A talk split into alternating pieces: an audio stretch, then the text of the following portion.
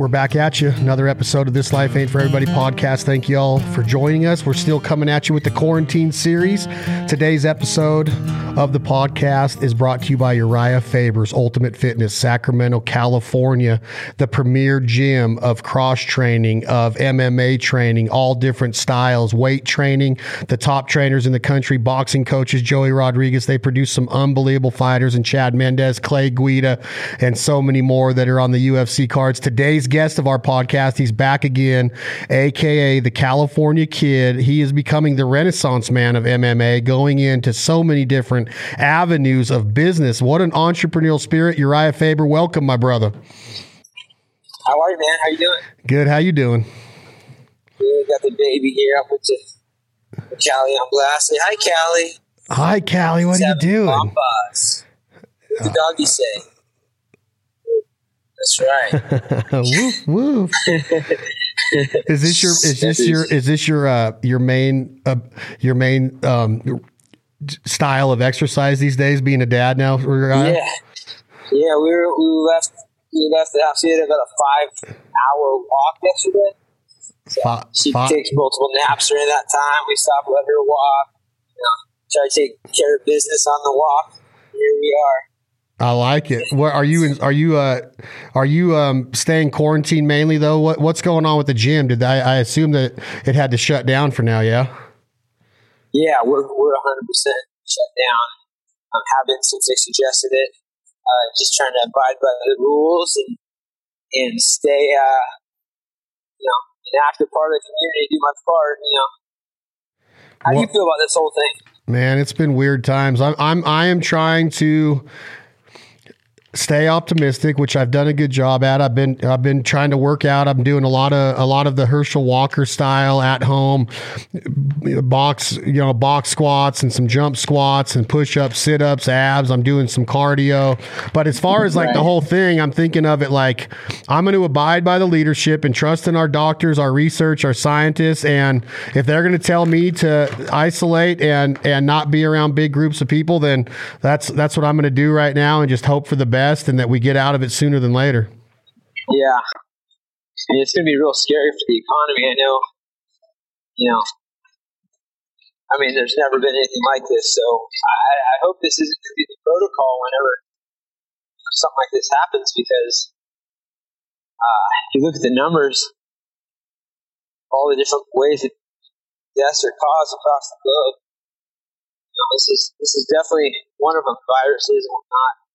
There's been some scary times like the Spanish flu back in 1917, but I think 50 million people died in the Spanish flu. We're at like over 100 million or 100,000, Well, right?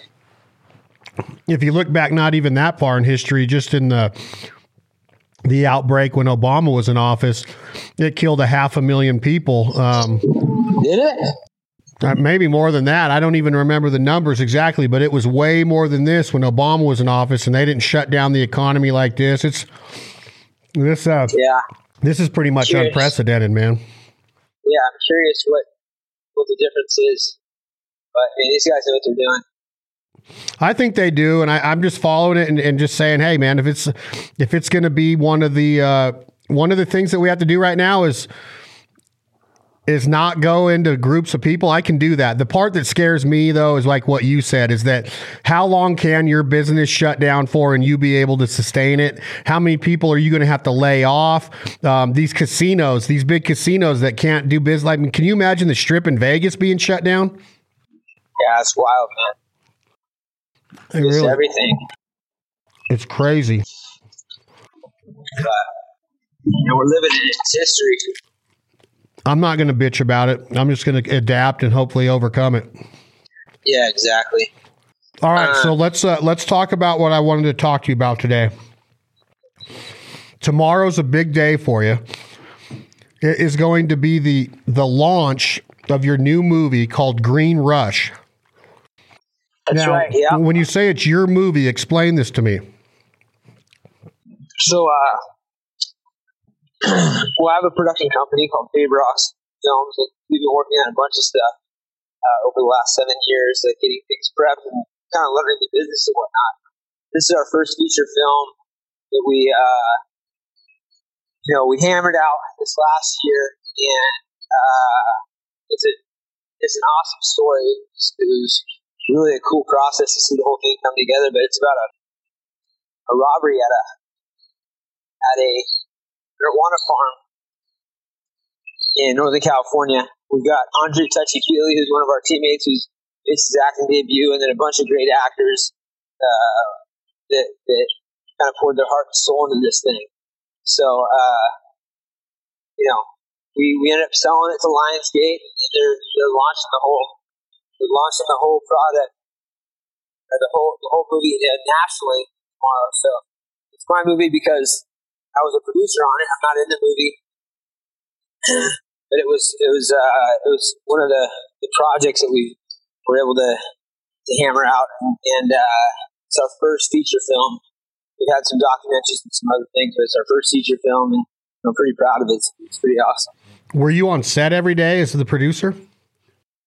I was on set quite a bit. Uh, you know, at the time, was, we, we filmed it in uh, Northern California at a at a spot where we filmed the whole movie in a single location. So it made it a lot easier to be there. And, and then we had the my producing partner is also the director, and uh, actually the main villain is, is one of the writers.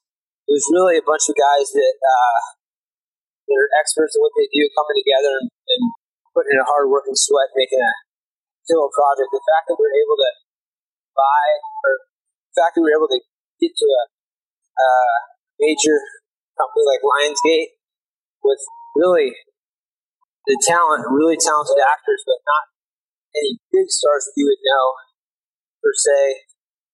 As of right now, it's, it's a bunch of bunch people with a lot of potential that you're going to see a lot more of, and, and uh, the movie speaks for itself. So, so you're saying that you independently shot the movie, and then when the movie was 100% edited and post production was done with color correction, audio, everything, you take it to a Lionsgate, and they and they give you a certain amount of money to buy it, and then they distribute it for you. Yes, that's it. And uh, you know, ideally, you take it to you know film festivals, and you would you would shop it around to a bunch of different companies. But the first first company that we showed it to, and, and their great company is uh, is Grindstone, which is un, under Lionsgate. Uh, a guy named Stan Wertlieb I've known for a lot of years, and they wanted it right off the bat. So we never even got to, really show it around too much.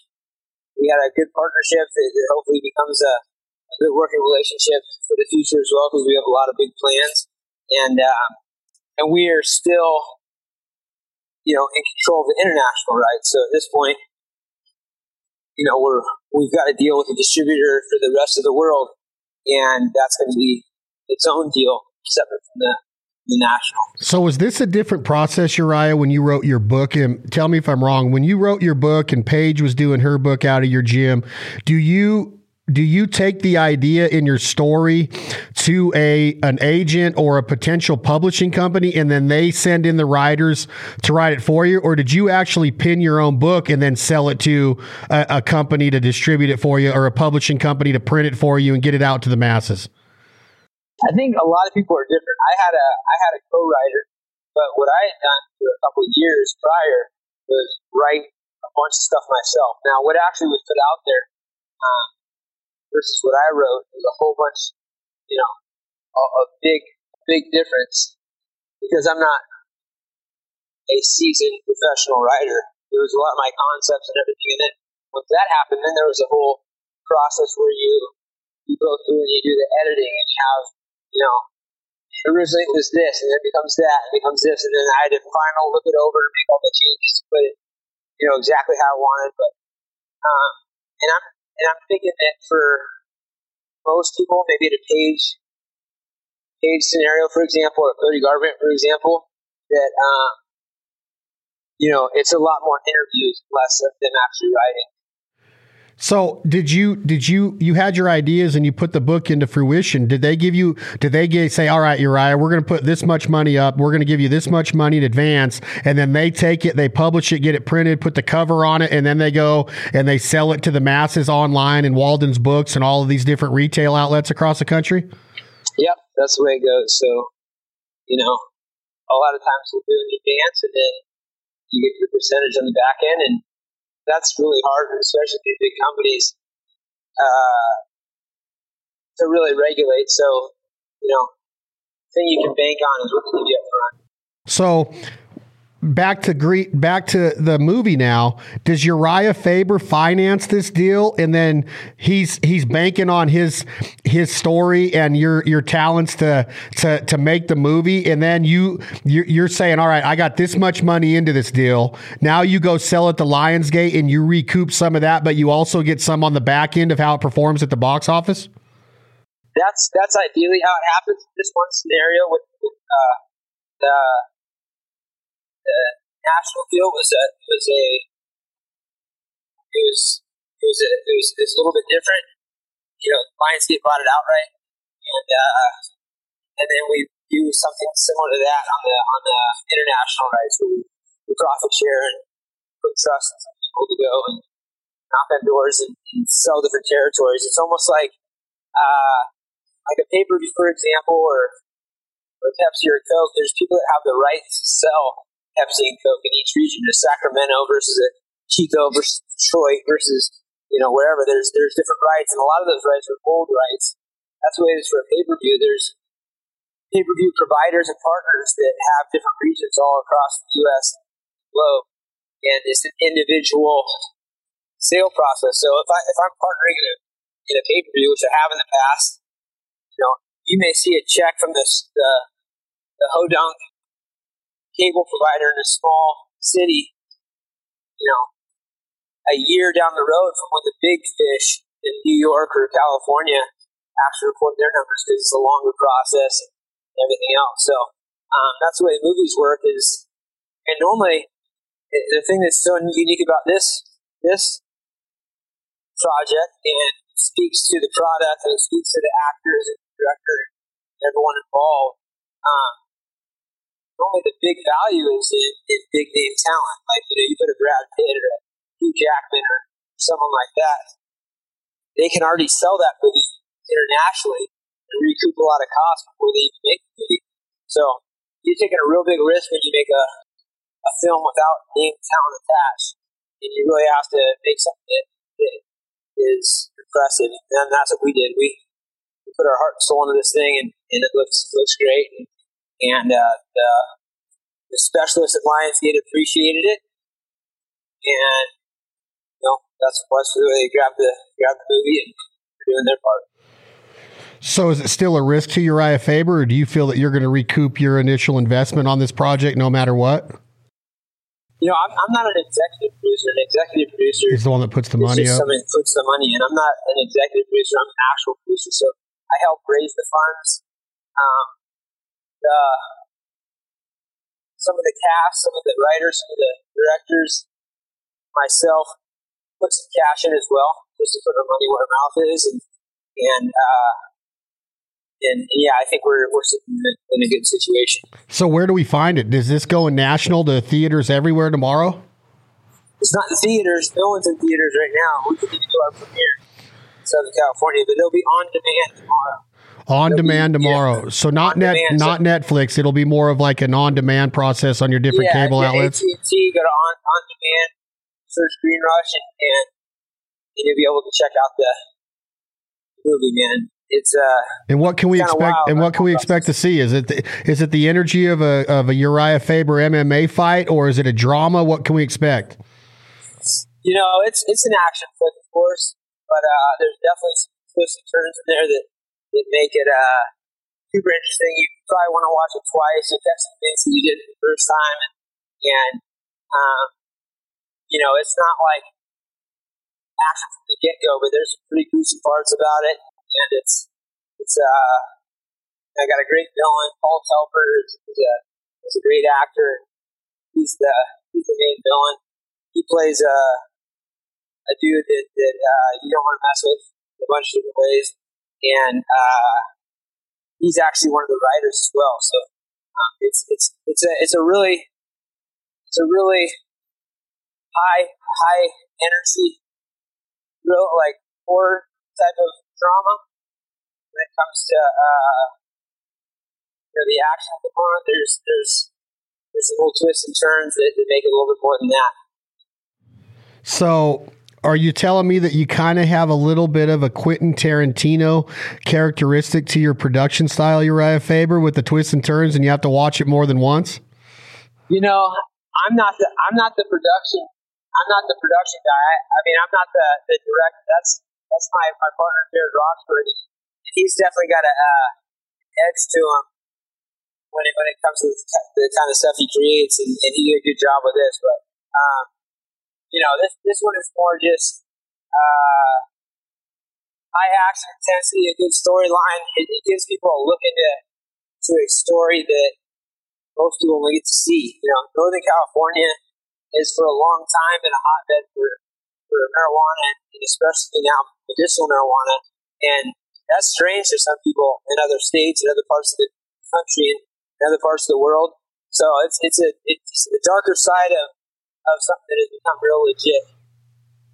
So are are you? Um, is it rated R? Is it kid friendly, or is it is it an adult movie? It's an adult movie. Hundred percent. Yeah, R R rated. Yes, sir. And there's no cameo by by uh, Uriah in it. No, not this one. All behind the scenes in this one. Do you have plans for acting? I know you've done yeah. some you know, I've been in, I've been in uh, some scripted shows, been myself and, a bunch of different stuff. I was in that Rampage movie, uh, which was awesome experience. It's a big budget film. The Rock was the star of. Um, and I definitely like to do more for sure, but you know, I just once you get to, to understand the this entertainment industry, I just it made me want to do more than just be on screen. I think that's something that I enjoy. It's something that, uh, you know, I have aspirations for, but I, I like the creative portion altogether. You know, being able to do what I what I've been able to do in this film was, was a lot of fun, and it's really rewarding. And how is this transitioning into your your workout time, your fight game? Are you are you are you fighting still? Are you grappling still? What's on the what's on that front for Uriah?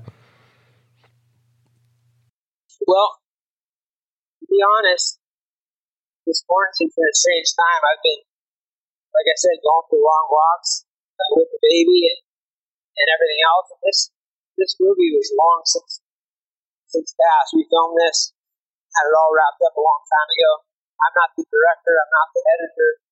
I wasn't an actor. I was just putting pieces together. So it hasn't been a ton of time on my hands. Just you know, getting the word out there, letting people know that there's a uh, some, some entertaining an entertaining movie out there for them to watch this quarantine time is my job now.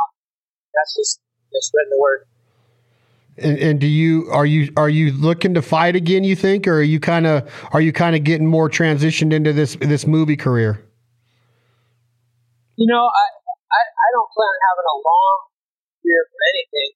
Uh, you know, at 40 years old, I, I had kind of a uh, like a personal little little deal. I had four fights left in my contract, and I wanted to wait until I turned 40, four fights at 40, just kind of like a life hack.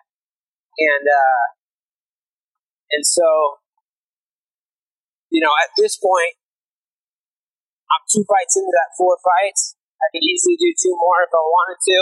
Um, I'm not I'm not opposed to it, but right now I'm just focused on the kind of weathering the storm in this this weird time in this world, you know being a good dad. But I, am going to get myself in great shape and see how I feel from there. How far are you from great shape right now? I'm never that far off. You know, I, I don't I don't get out of shape. Uh, even if I'm inactive, you know, I've got a lifestyle of good health and activity. So um, I could say about maybe four weeks of, of serious training, and I'd be in tip top shape. And what's your diet like right now on quarantine? Are you uh, are you finding yourself cheating a little bit more, or are you staying pretty pretty focused on that as well? Uh, I'm uh, you know, eating less because I'm doing less, and then trying to make sure that it's healthy food. That you know, we're doing a lot of homemade homemade stuff. My mom's been around; she's been cooking a lot, but uh, it's it's it's about the same. I always stay pretty healthy. I can have a little ice cream here and there, but that's uh that's something you got to do. What are you doing personally with Mikuni being closed? Are you getting curbside takeout? Because I know you're a, a, a, huge sushi fan. I did get takeout one time from uh, Mikuni and one from Canon. So I'm I'm uh I'm definitely you know treat myself every once in a while, but it's not a not an everyday thing, unfortunately. Isn't it amazing how it's just something as simple as sushi or a good workout in your gym? How we how we almost take things for granted when it's stripped out from under us like this. Yeah, it's been a weird time, man. It really has been. I, I'm curious how the world's going to bounce back, and, and curious, you know, what the uh, what the long term effects are going to be. I lost your video, Uriah. If you can, oh, there you are. You're yes, back. somebody somebody called. No, that's no problem. So, so yeah. you you, but isn't it? It's just a weird time to where. I mean, I don't know if you see it at all, but just something as simple as as going to the gym when it's taken away, it just shows you how blessed we are to have the lives we get to live. Yeah. Oh yeah, we really are blessed. This is is really a uh, a time where you where you appreciate things and and hope get back home for everybody's sake. And how, how how strict are you being on the social distancing? Are you doing anything with friends at all, or is it all through FaceTime like this, or uh, the Zoom app, or are you getting together with anybody working out? I, I I would assume no, except maybe just your immediate family. Yeah, no, I took a walk yesterday, and I stopped by my mom's house, the backyard. We kept our social distance, and then walked over to my buddy Tommy's house, social distance there. But uh, other than that, I've been in the house and around and around the house. Yeah, it's just the you just got to get creative, don't you? You're finding time yeah. to do other things and just getting creative. Like a five hour walk, that's not normal for anybody in the world to go on a five hour walk. No, I wouldn't mind being able to go for a five hour walk, maybe all day, but you know, this world has to keep on turning. Yeah, I agree 100%. So tomorrow's the big day, Green Rush. It's it, what time of the day can we expect to be able to go on find it? Anytime tomorrow? Uh, I believe so. You got to send me a graphic so I can put it out there and uh, text me that graphic when we get off of here. Okay. Yeah, and then and then um, I'll watch it tomorrow. I'll do a little show on my on my rating of it and give you my honest feedback. I can't wait to see it. All right, brother. Yeah, please do. Be safe out there. I'll, I hope the gym gets opened up sooner than later. I want to see your fighters get back in the octagon, and um, we'll get together here soon and get to Mikuni and have have some good sushi. For sure, brother. Appreciate it, man. Have a good one. All right, Uriah Faber. Thanks for the update. Green Rush, everybody opens tomorrow on demand. Check it out. Watch Uriah Faber's movie project, The Green Rush. Today's episode of This Life Ain't for Everybody was brought to you by Uriah Faber's Ultimate Fitness, Sacktown, the Cali Kid. Check it out in Sacramento, California. Tom, hit that button. This is Leith Lofton. What you gonna do when the money's all gone? I'd rather be poor living off in a hole, rich as hell without a soul. Life on earth won't last too long. So what you gonna do when the money's all gone? Tell now.